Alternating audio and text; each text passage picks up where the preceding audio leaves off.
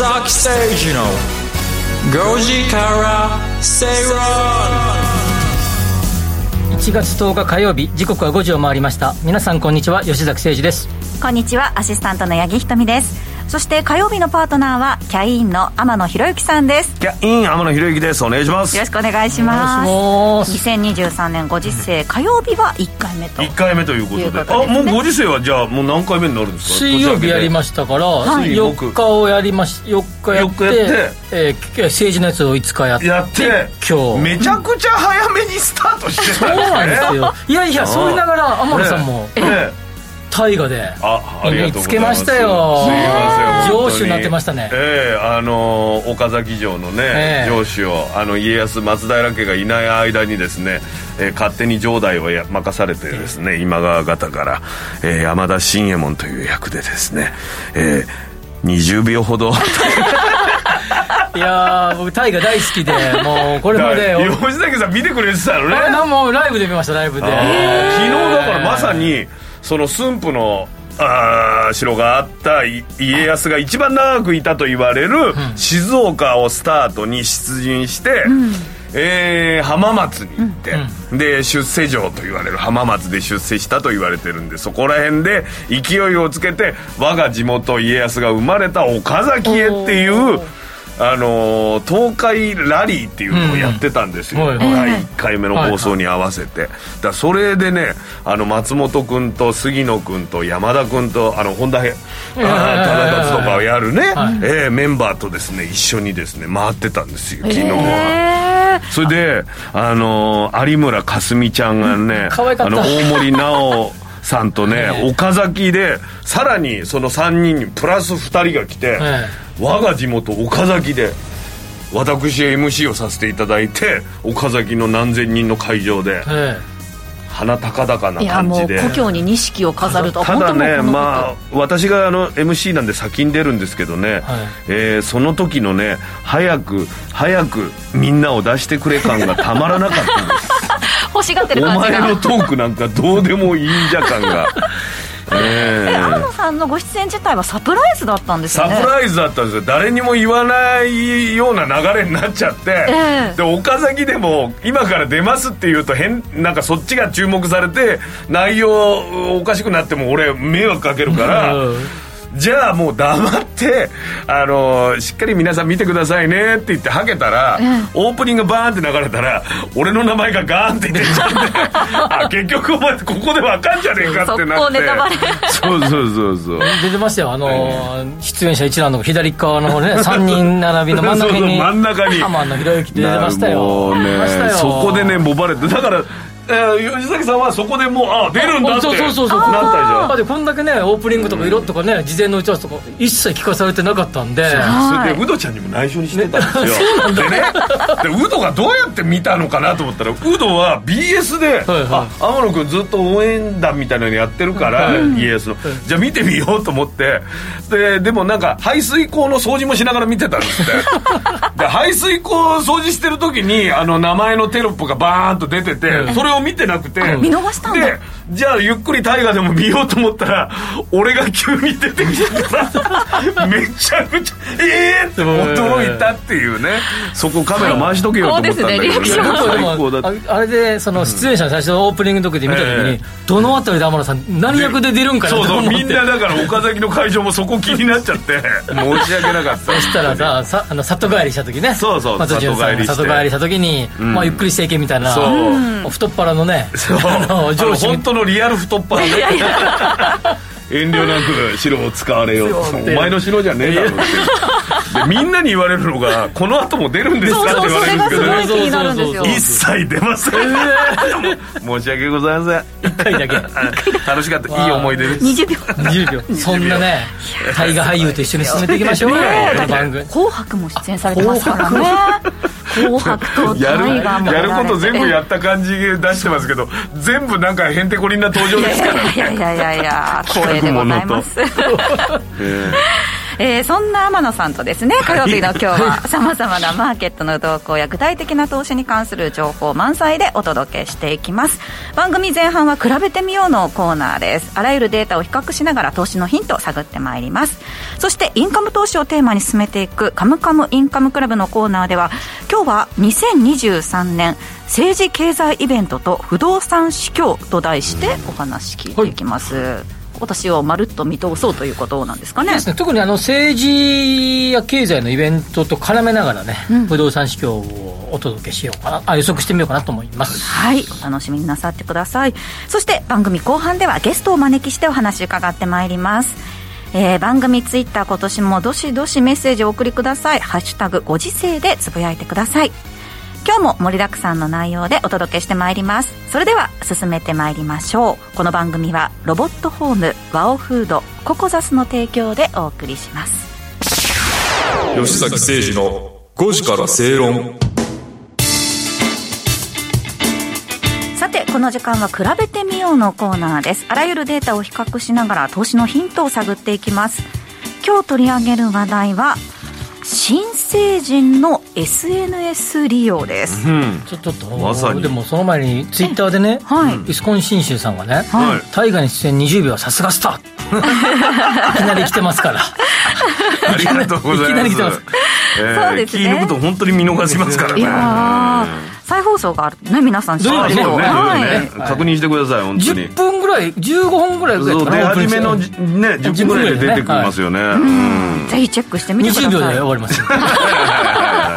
いやでもねこの番組はあのツイッター SNS、まあ、ツイッターを使っていますけれども、ね。はい。うん。はい。新成人の方はということで、昨日成人の日1月9日でした、ええ。ーマクロミルは全国のマクロミルモニター会員のうち、えー新成人の集いや成人式などの名称で自治体が開催する式典の参加者500人を対象に各考え事や関心事各種サービスの利用状況などに関する調査を実施したということです、でまあ、あの SNS の利用率ということでこれ多分複数回答かということなんですが、その新成人の方はですね1位がやっぱり LINE ということで。LINE をやってる。96%ぐらいの方が使これ世ってらっしゃる界的に見ても LINE のこの浸透度って日本がもうダントツですかね？そうですね。はい、日本がうん。日本とか、まあ、韓国とかね、はい。アジアは強いですよね。比較的限られたアジアですよね、でまあ世界的と言いますと、ん。やっぱりインスタグラムがこれ2位に浮上してきたということで、ね。はい、うん。85%あすごいすごい。え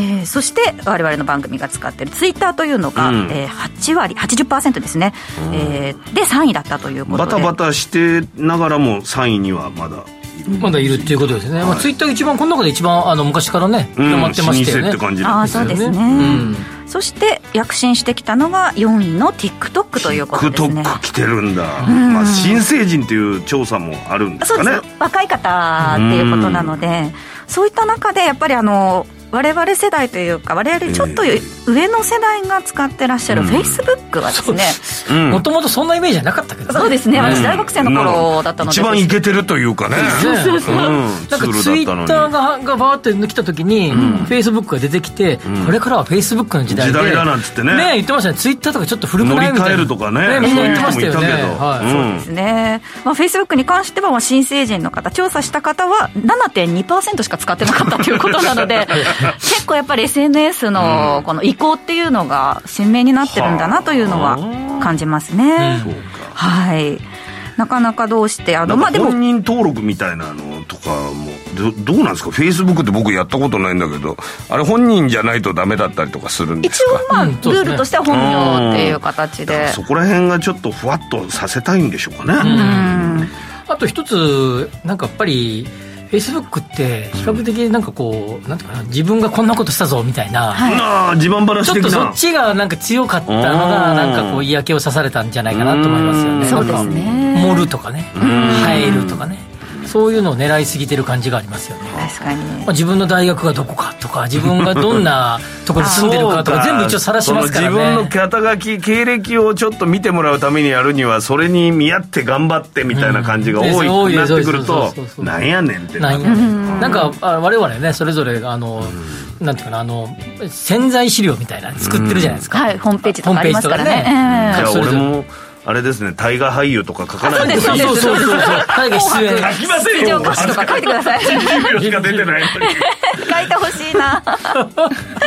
いやいや本当にね。た確かにそうやって使われる方多いですよね。ですよね、え今年は新成人の方々はあのい合わせてなんかあの2年前とか1年前が、えー成人式が流れた方々が今年に合わせてやった方も多かったみたいで。あそうか。3年ぶりとかそういうのね、はい。よく聞きますもんね。昨日僕ちょっとあの家の近くをこうジョギングしていたら、えはい。えーホテルの近くを通ったんで、ちょっとホテルの中覗いてみようかなと思って、覗いてみるとものすごく着物着た方いっぱいいらっしゃいましたね。今の主流ってどうなんですか？やっぱり着物を着て参加してその日はなんかみんなでお酒でも飲もうかとかわかんないけどそういうパターンはあんま変わってないんですかね。どうそうですかね。カラオケボックス行ってあまあまあコロナもあるからねあれでしょうけど。ね、いやうん。私もなんせ17年ぐらい前の話なんで 多分一番あ近くでやったので。そうです。ごめんなさい。みんな新成人から離れてる記憶の彼方に誰も正解を知らないことをここで話さなくちゃいけなくなっちゃってだけもらったイメージがあったけど なかなかどうしてそんな感じなので、今なんか印鑑とかもらわないでしょ？多分。ああもうそうなんじゃないですかね。わかんないね。記念品として印鑑もらったってこもらっとですか？たでしょ。俺もらったよ。私もらってない。え それやっぱもらった派で多いよ。多分結構もらった派いますよ印鑑。えじゃあそれぞれあ大人になるから。名前そうそうそう名前が入ってる。え難しい。何もらったの？うんもう忘れてない。忘れたてる。なんかもらったものなんかありましたっけ？ええ覚えてもらっないです。てなくはないと思うよ。文鎮とか？もらってないか？もらってないか？知らない。そっか。筆と墨をください。記憶ないな。文鎮だけもらないですね。確かに。ああそうですね。もらったね。その記念品とかうん。インスタに撮ったりとか人にっていうちょっと関するような何かがあるうんもらったらするんですかね。ちょっともしでも18からね ありますもんね。新成人になりますよね今はそうですはね、ただ結構自治体によってはやっぱりこう20歳の方に限って、まあ、そういう式典をやるっていうことが多かったみたいですね。うん。3回出る人もいいって言われても困りますもんね。毎年 あといつ行ってもいいぐらいのはいいかもね。俺やっぱりまだ大人になってないからそんな気分じゃないやつ二十歳にするわ。ね 俺はもうしっかりおじさんっていうあだ名だから18でいいよっつって。なかなかね友達とこう一緒に行きたいっていうところもあるでしょうしね、結構いろいろと変化が出ているというんですけれども、あとこれさっきこの、まあ、今日のテーマ SNS はいの利用っていうことですけど、どんどん新しい SNS 出てくるよね。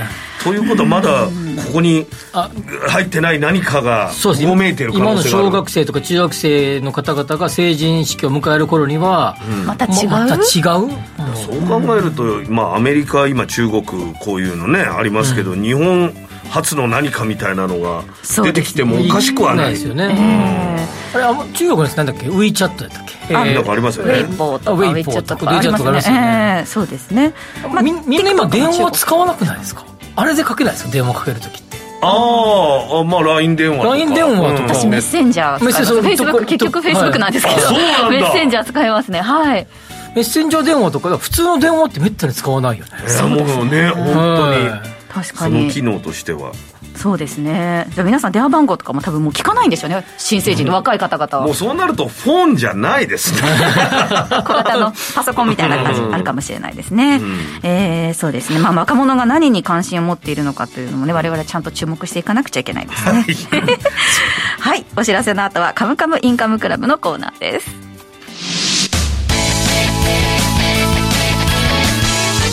吉坂誠二の5時から正論。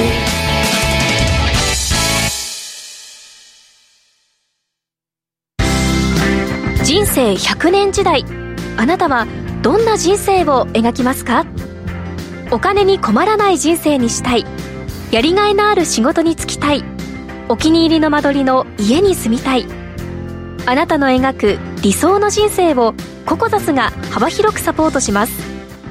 さまざまな資格を持った専門家がお金仕事住まいについて無料でアドバイス。一緒に豊かでワクワク生きる未来を作りましょう。詳しくは番組ウェブサイト右側のバナーからココザスホームページをチェック。皆さんトレード大好き大橋ひろ子です。トレード三昧の日々ですがトレードだけではボラタイルな日々不安定です。この番組ではマネーの基礎知識も学べるということで私もワクワクしています。北野誠のとことん投資やりまっせは毎週水曜日夜10時30分から。吉崎誠二の5時から正論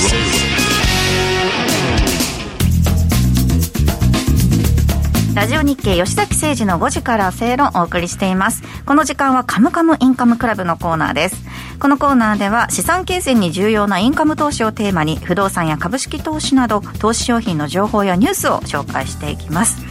今日はですね、2023年政治経済イベントと不動産市況と題して吉崎さんに解説してもらいます。えー、22年の12月の20日にね、はいまあ、金融政策の一部変更みたいなのがあって、はい、はい。ざわつきましたざねわつきました。この先どうなるんだろうみたいな感じになって、まあ、23年の市況についてはネガティブな見通しとポジティブな見通しがまあ入り混じるような感じで、まあ、結果的にどうなるんだよろうみたいなところがまあ強い、えー幕開けだったんじゃないかなとそうですよね。思いますが、まあ、22年を振り返るとやっぱり金融政策に日本もそうですよアメリカの、えー利上げなどに振り回された1年だったなという感じですが、まさに。23年も引き続きですね、はい。まあ、振り回されるのではないかと誰もが予想してるんじゃないかなと思いますね。まあに日銀の金融政策決定会合はおおむねい1.5か月ぐらいに1回ぐらい、はい。2か月ちょっと切るぐらいに1回ほど開催されますが、23年の、えー頭あ、まあ、の年度内か、つまり、えー3 3月月ままででいうとですね、1月1718えー、あ、意外とすぐですね。でもう来週、はい。あ再来週か。あ来週来週ですね。か。えで3月の90の、まあ、2回が年度内に行われると。えはい。でこの辺り多分3月のその回にあ前後には4月8日に任期満了を迎える黒田総裁の後任。が発表されると、ええ。まあ、続投の可能性、まあ、かゼロではないですけれども、まあ、限りなくゼロではないかと、えーいうことで、まあ、その任期満了の前の3月の会合ではですねもしかすると何らかの変更可能性が政策の変更可能性があるかもしれないと、もし仮にですね金利上昇みたいなことを明確に打ち出すとするならば、えー好調続く不動産市況には水を差す可能性があると。つい、えっと10日ですから、えー今日か、はい。えー東京23区特部のですね消費者物価指数が出ました。4.0%ですよね。ねえ、乗っちゃいましたね。すごい。はい、すごく高い数字で、え。ーもう、えーと消費税の増税を除けばですね、もう何十年ぶりみたいな高い数字が出ましたので、まあこの後、えー全国の消費者物価指数が出ますが、はい。まあ、そその前にですね会合が開かれますが、まあ、こうその3月のあたりぐらいでもしかすると、まあ、後退とともにですね、えー金利上昇がある可能性もあるかもしれないと。今日甘利さんがあの消費税上げるとかなんかそんな、言ってましたね。はい言ってましたね消費税上げるとですねさらに水を差す可能性が出てくるということですが不動産市況だけでいうと消費税が増税仮になるかもとすると、駆け込み需要が必ず起こる。そういうことですよね。その期間の前は売れるはい売れるってことですよね、うん。でまあ、よそれで大体大体駆け込みってね過去を見ると十数パーぐらいはプラスになるんでね。で翌年で2割ぐらいトンと下がる。その後で。そういうのもあるね。プラマイもね、はい、プラマイがあると、若干マイナスの、えーだからスバーって伸びてそれ以上に落ちると。いう感じが、まあ、消費税の増税のパターンですね、はいはいはいはい。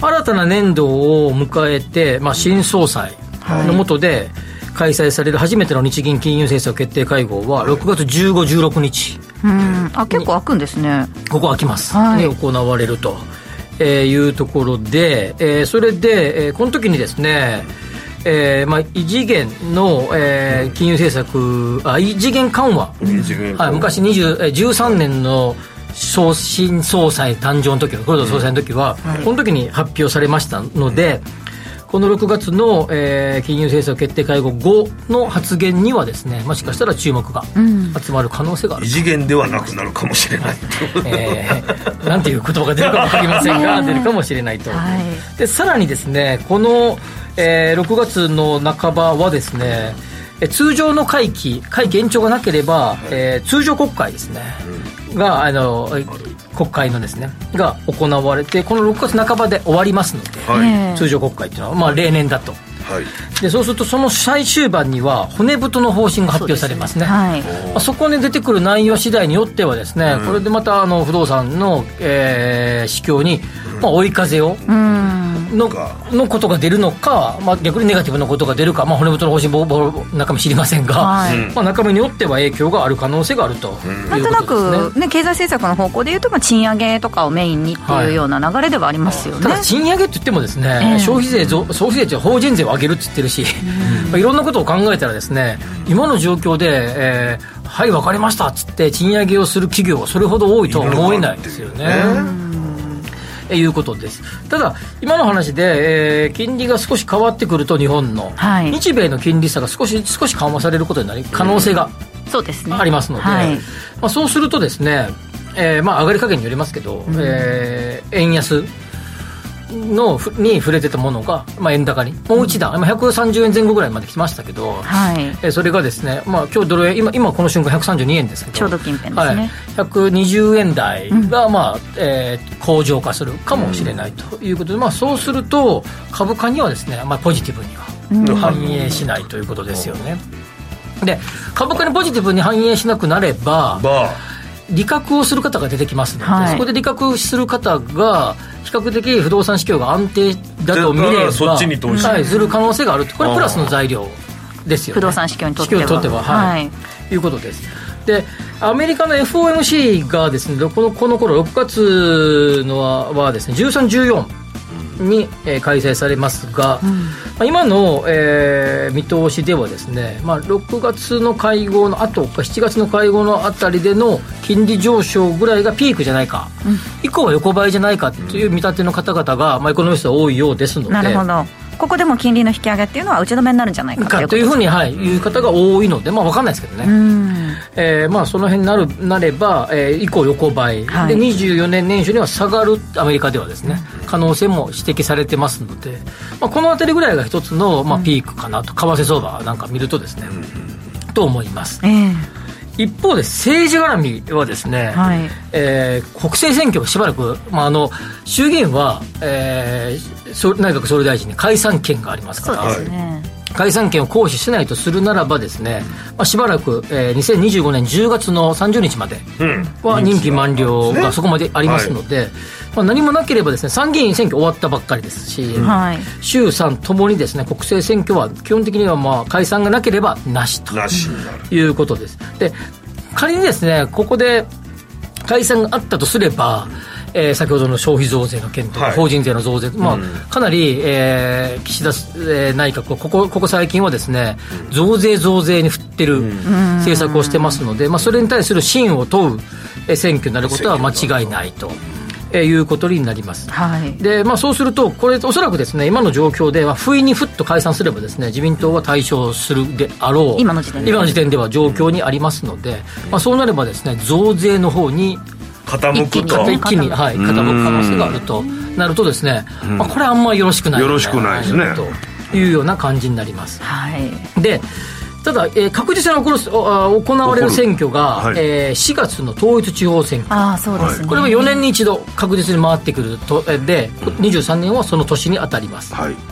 でまあえー統一地方選挙の時はですね、まあ、大体ですね、えーまあ、今ここ最近言われているあの異次元の少子化対策と子育て対策と言われてますけど、あの手のですね広く一般大衆の方々に恩恵のある政策が行われる傾向にありですね、まあ、すでにもうその兆候は出てる出ているというような状況にありますので、えーまあえーなんていうかなそそういう、まあ、その手の政策がどんどん出てくるかもしれないと、で一方で地方に対して、えーまあえー政権とすればですねいい政策をしていかなければいけませんからと不動産で地方税っていうともう真っ先に上がるのが固定資産税なんです、はい。地方税なんですね。習ったやつですね。習いました 習いましたよ。今回の22年末12月に発表された税制改正大綱にもありましたけど、うん。えー固定資産税の見直しはする、する。えー見直しせずと。すするええスルー。スルーですね。しません。するんじゃなくて今回はスルーね。スルーしましたので、はい。まあ、これなんかまさにですね統一地方選挙対策。その後は分からないわからないけども統一地方選挙の前だからそこはスルー。ーということですよね。スルーしましたよということです。一方で一般の方々ではなく富裕層に対する税強化に関してはこれはですね、うん。逆にですね厳しく。統一地方選挙ある時なんかはするわけですよね。逆にね見せしめじゃないけど。ちょっと皆さんの味方ですよと的な感じいうふうに、でねやっぱりそちら側の税制強化あるかもしれませんが、は先ほど言った不動産絡みは地方税が多いので、そうするとスルーになっている。ということで、スルーです不動産へのマネーが動く可能性が高くなってくるということになりますので、まあ。はい固定資産税がねかからかからないわけじゃないけどもあのあ上がらないわけですから、ね、そのままあの維持,、うん維持のままままです、うん。強化されない、はい。ということはですねじゃあ果たしてじゃあ市況どうやねんと。そうですね、いうことなんです。そう今の話いくとななんかいい話もあれば悪い話もある。うん確かに。どっちもあるんですね、まあ、そう考えればおそらくですね、前半は多分かなりいいと思いますね。不動産市況。市況はいいと思います、はい。少なくとも前半はいいと思います。後半は金利次第というところでしょうが、おそらくですね株式市場を睨みながら為替相場を睨みながらの展開になると思いますが、まあ、注目はですね10年もの国債ですね。日本とアメリカの。はい。この数字を見て、えー置かれるとこれがちょっとでもですね今0.5%、えー今今このタイミングで0.497、はい。日本国債。はい。これがですね、もう少し上、かなり触れてくるようになればですね、ちょっと、えー警戒をするべきかなというように思いますね。なんとなくその株でいうと今年の見通しとして年前半はちょっと低調で後半に向けてちょっと上昇していくっていう見方されている方株に関しては多いんですけれども、うん今お話聞くと不動産市況は逆ってこと逆な感じしますね、えっとまあ、ですかね。あの年度の単位で、えー申し上げますと、はい。年度の前半、23年度、はつまり秋ぐらいまではいいかもしれないけども、後半は未知数というような感じだと思いますね。なるほど、まあ、でもそれも、えっと、アメリカの物価、そして日本の物価次第っていうところが結構あでる。注目は2つあって、はい。1つはですね、えースルーされた中に、えースルーされたんだけど、来年やるぞっぽい匂いが出てるのは、えータワーマン節税ですね。あ。あはい、こ固定資産税じゃなくてタワーマン節税タワーマン節税もも固定資産税の一部なんですあよ。ー。固定資産の評価額に対して、うん。えー実勢価格との乖離があるんではないかっていうのが、ないかとチェックされてる。これがタワーマン節税ですね。はい。はい。固定資産税の評価はそれほど高くないんだけど、実税、実勢価格は高い。うんこれを帰り、えーを埋めようという今回はスルーになってますから。なってますけどここはもしかしたら増税次はされる可能性があるかもしれない。とするとですね、うん。タワーマン的な節税よりもですね、うん。えー一棟のうん。物件とかですね、あー。はい、物件選びがまた変わってくる。変わってくる。そうですじゃあでもね地方の方が魅力的になるんですか？そうなってくると。タワマンってそこうなんかこう都心部に集まってる。うん物件の場所、えー形です、うん形形ですね、はい、タワーマンを選ばなくなってそうですそうです。なるほど。はい、一棟ものの投資だとか、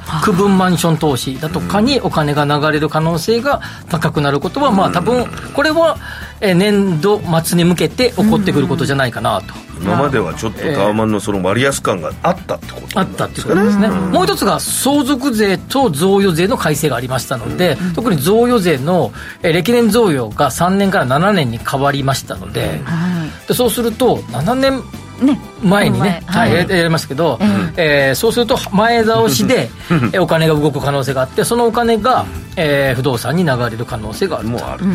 いうことで、だからそうすると辺りは前半になやっぱりそうそう、前半ばっかなんね、そうなんですよ、年度でいうと前半の話ばっかなんで、で後半はやっぱり微妙かなって感じですかね。なるほど、ごめんなさい。すごい基本的な質問で申し訳ないんですけどそうなってくるとリート市場っていうのはそうなんです。どう見ていたらいいリートはですね、大体ですね、今4%前後ぐらいの、まあ、全体の利回りで、リートはですね、僕、個人的な感想、希望も含めて、リート多分今年は、えー一進一退が続くんだろうけど、全般的に言うと悪くない。おーいい感じじゃないかなと思っていて。そうであってほしい。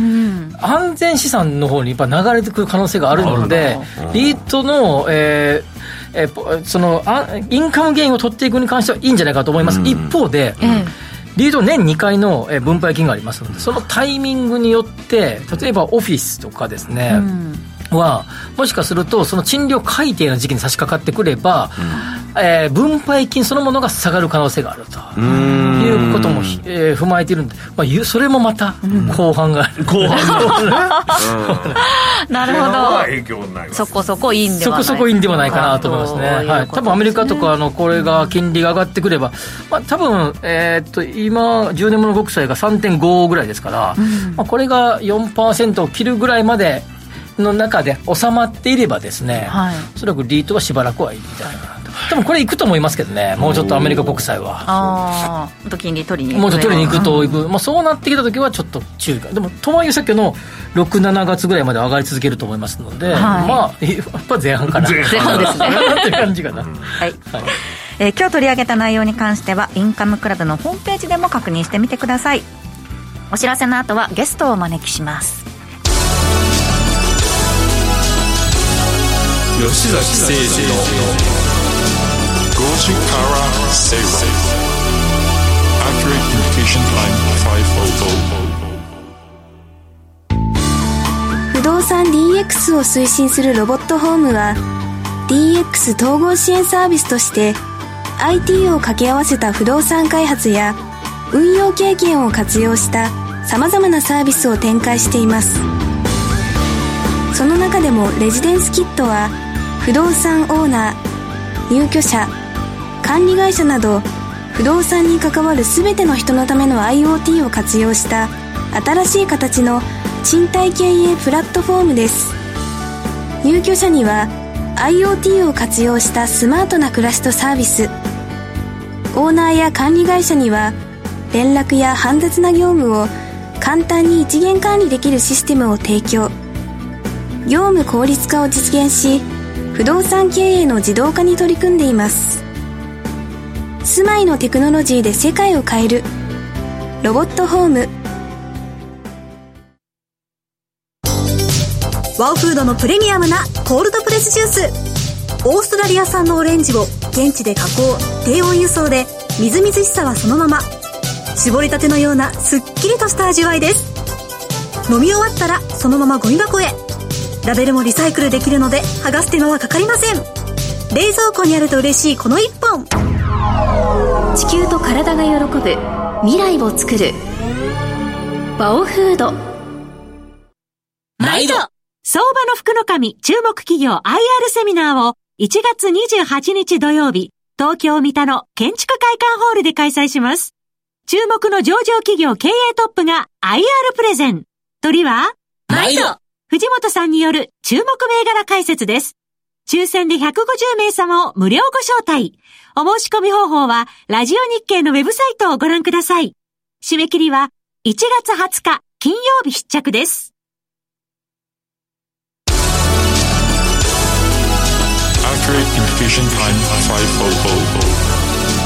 吉崎誠二の5時から正論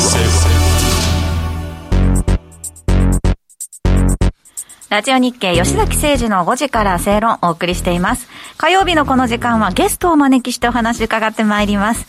今日は個人投資家川崎ドルエモンさんにお話を伺います。よろしくお願いします。こんにちは川崎ドルエモンです。よろしくお願いします。よろしくお願いいたしますえー、今日も、アノマリ引っ提げて来ていただきました、引っ提げて。はい。来ました、はい、どんどんデータは増えていくわけですからね。そうですね。ズバリテーマは2023年の三大アノマリ。とい。うことですね、はい、紹介させてこの1年であるんだ。三大が、実はあります、はい、ではまず一つ目からお願いします、はい。えーとまあ、ままず僕はですね、えー、過去のデータからこの月日にどういったデアノマリがあったのかっていうのを、えー、調べて、えー、配信をしています、うんで、えー、今年23年で三大金融アノマリっていうのが実はありまして、はい、まず第一前提として、えー、今年って、えー、アメリカ中間選挙の翌年になります、うん。うん、当たる。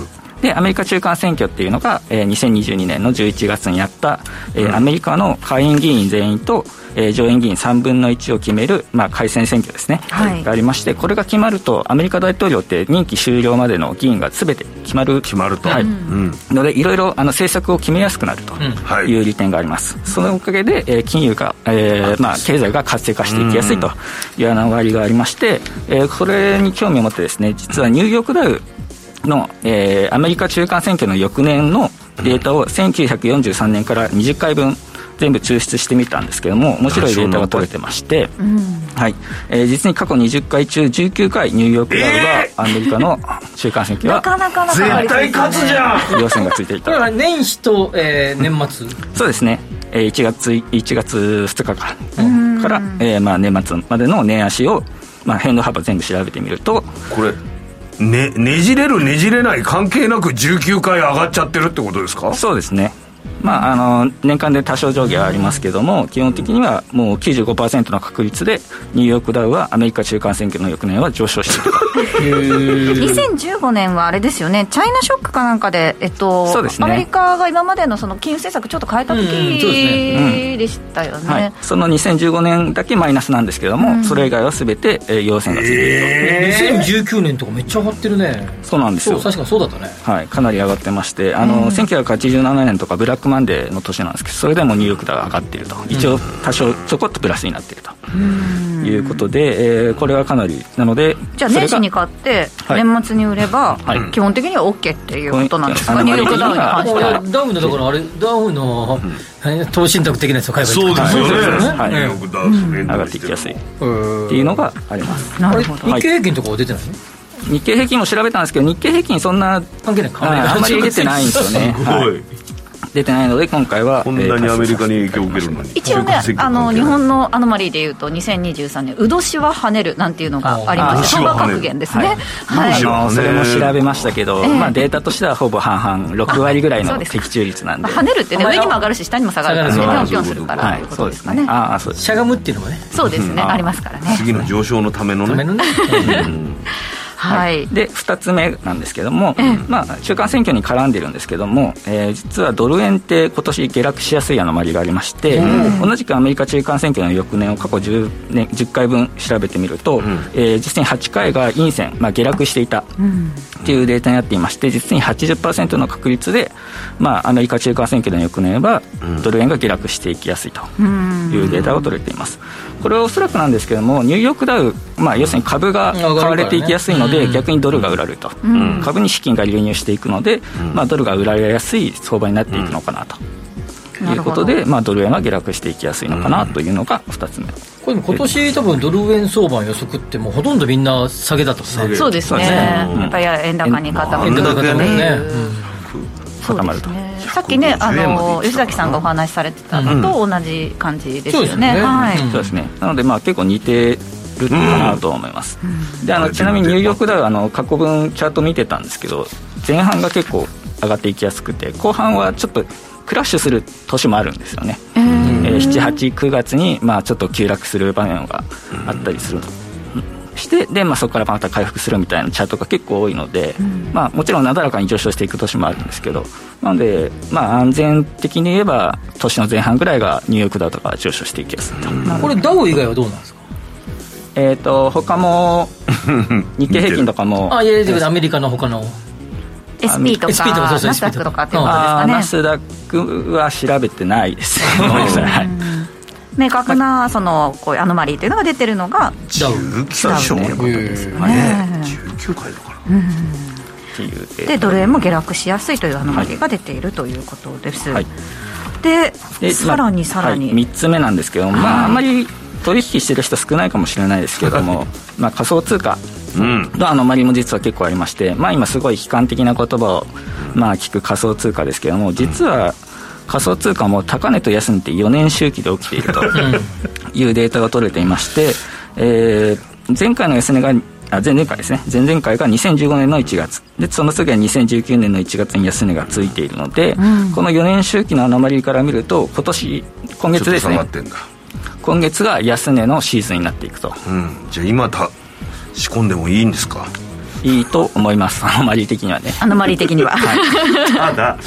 えーまあ高値も4年周期なんで、まあうん。えー次が2025年の、えー12月頃はビットコインの高値がアノマリー的な周期になっているので、まあ、今買って2025年の末に売るっていうのが、まあ、本当長期的なあ仮想通貨のアノマリー戦略としてはなこれでも仮想通貨始まってから4年周期のもう8年で 2回だけ。まあデータがね。そうですね。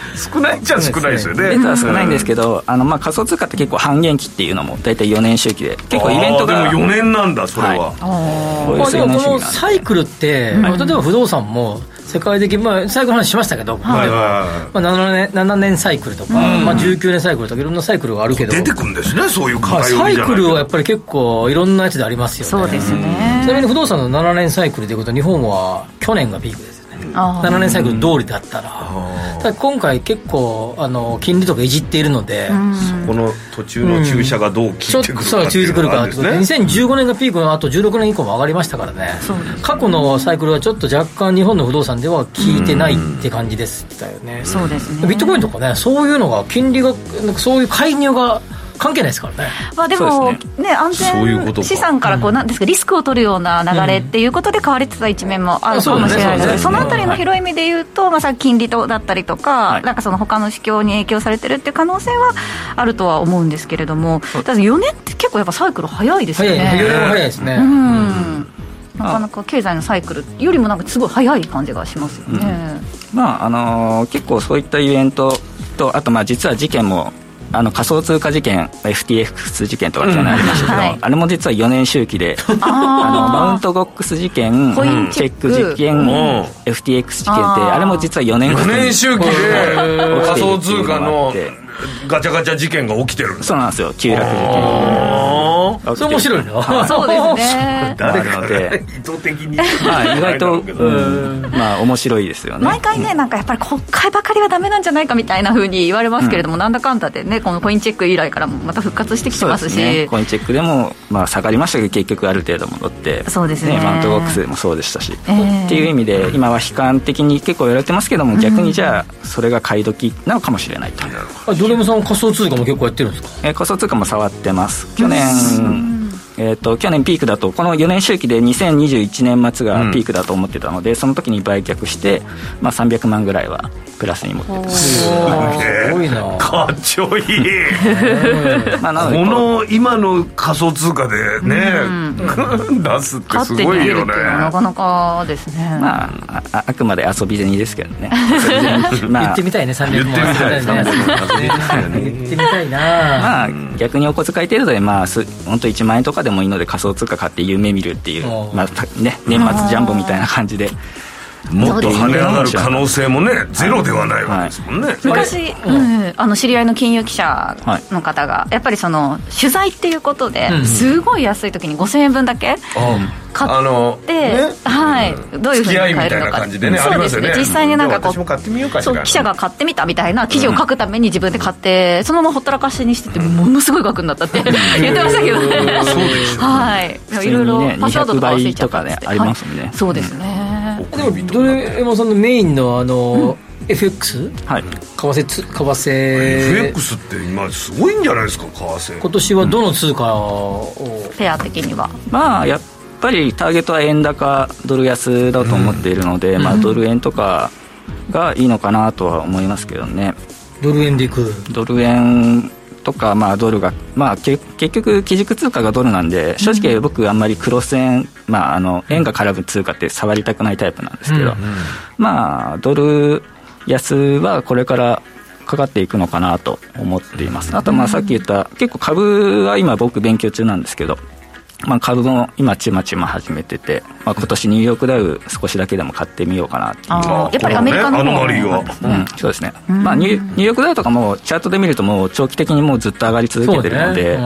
まあ、買ってほったらかしでもいいかなとは思いますので、あの為替に関して言うと、はい。去年ものすごい動いたじゃないですか。ね。今年に関してはその変動幅っていうのはどういうふうに見てらっしゃいますか？まあ、昨日、えー去年、えー急騰したので、まあ、逆に、まあ、それが収束していくのかなというふうには見てます。あじゃあそこまで大きな値幅というかあんまり大きな触れるような動きは出ないんじゃないかっていうそうスタンスでですか？すね、まあ、けど去年との半分ぐらいは動くのかなと思います。ねはあ。去年はまあ歴史的な動きが出てたのでええまあ、それの半分ぐらいの戻しはあるのかなとは思いますけどね、去年はえドル円は結構儲けましたか？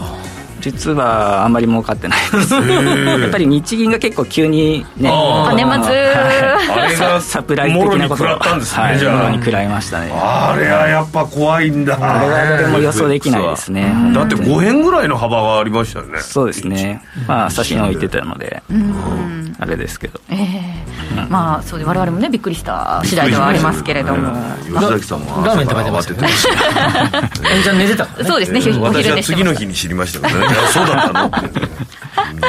いやでもね本当に先ほどね 吉崎さんの話もありましたけれども今年も金融政策とかいろいろ動きそうなので、常に注意しておかなくちゃいけないですよねすね。はい。はい。えー実際に投資をされる際の判断はご自身でしていただきますようお願いいたします。ということで本日のゲストは個人投資家の川崎ドルエモンさんでした。ありがとうございました、ありがとうござい。ましありがとうございまた。あのリートの祭典が大阪で開催。ラジオ日経プロネクサス東京証券取引所共催 J リート各社が集結する J リートファン in 大阪を2023年1月28日土曜日に開催します。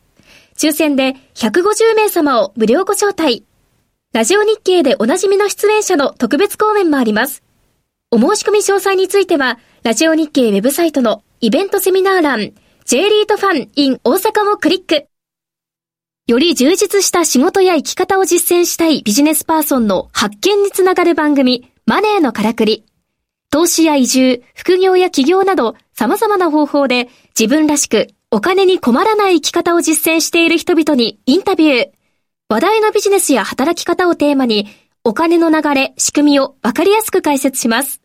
マネーのからくり。毎週金曜朝7時30分からラジオ日経第一で放送中です。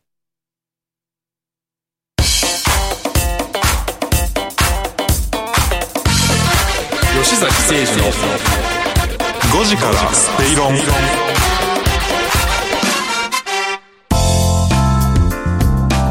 はいあっという間にエンディングの時間がやってまいりました。本当早いですね。本当早いです。ねえー、吉崎誠二の5時から正論ですけれども皆さんからのツイッターですね、はい。えータ大河俳優に来てますか？大河俳優に。来てますか？大河俳優。今今後のねあの、はい。大河の経済効果ね1日で70億ぐらいあったんじゃないかっていうけどどういう資産なんですかねあれいつも思うけど。誰が何を買ってなどういう動きでっていうでものはね実際にね岡崎市にはかなり、まあ、ねそうです。ねあのねね。それでお土産とかももらうんですけどそういうところには全部やっぱりマークが入ってたりとかするからそういうのもありますよね。うどん屋さんも多かるんじゃないですか？ああまあそういうのもね。大好きなうどん屋さん そのうち銅像とか立つんじゃないですか？なんだどうなんですかね、うん、まあでもテレビとかそういうねあのロケとかすごい増えてるみたいですよ。あそれであのね人が来る時にああいう家康館みたいなねちゃんとしてますから。ー家康って何度も何度もテーマにね、大河では上がってるテーマを、松潤がやるってね。なんかやっぱり注目ですよね今年の大河はね。またね新たな顔を見せていただけたぬき親父じゃない新しいね。そうですよね。なんか比較的こうおどおどどうするっていうのはね。あの人間に近い感じのね、面白いイメージ切り口です。がガラッと変わりそうではありますよね、楽しみにしたいと思いますが天野さんはもう出ないということで、そういうことですね。ずっと見守るとう。いうもしくはなんか応援隊の隊長をね。そうですね。ちょっとええ忙しい1年間となりそうですね。はいはいはい。はい。ちょっとだけ便乗させてもらってね岡崎でなんかイベントある時は、えーなんかややりたいと思いますけども。うん。えーここまでこの番組はロボットホームワオフードココザスの提供でお送りしましたあのツイッターではですね、最近はゲームのチャットで子供たちいろいろ会話してるっていうのもありましたね。だからちょっと我々のはよく知らない世界ではあるかもしれないですね。また違った SNS がどんどん登場してきそうです。ということで我々も常に勉強していかなければ。いや本当ですよね。ね。なんか最新のやつをね、はい。えーやってみないといけませんね、はい。扱ってみないと。来週も皆さんからのメッセージお待ちしておりますのでどしどしお寄せください、えー、吉崎誠二の5時から正論。ここまでのお相手は吉崎誠二と天野博之と八木ひとみでした。明日も夕方5時にラジオ日経でお会いしましょう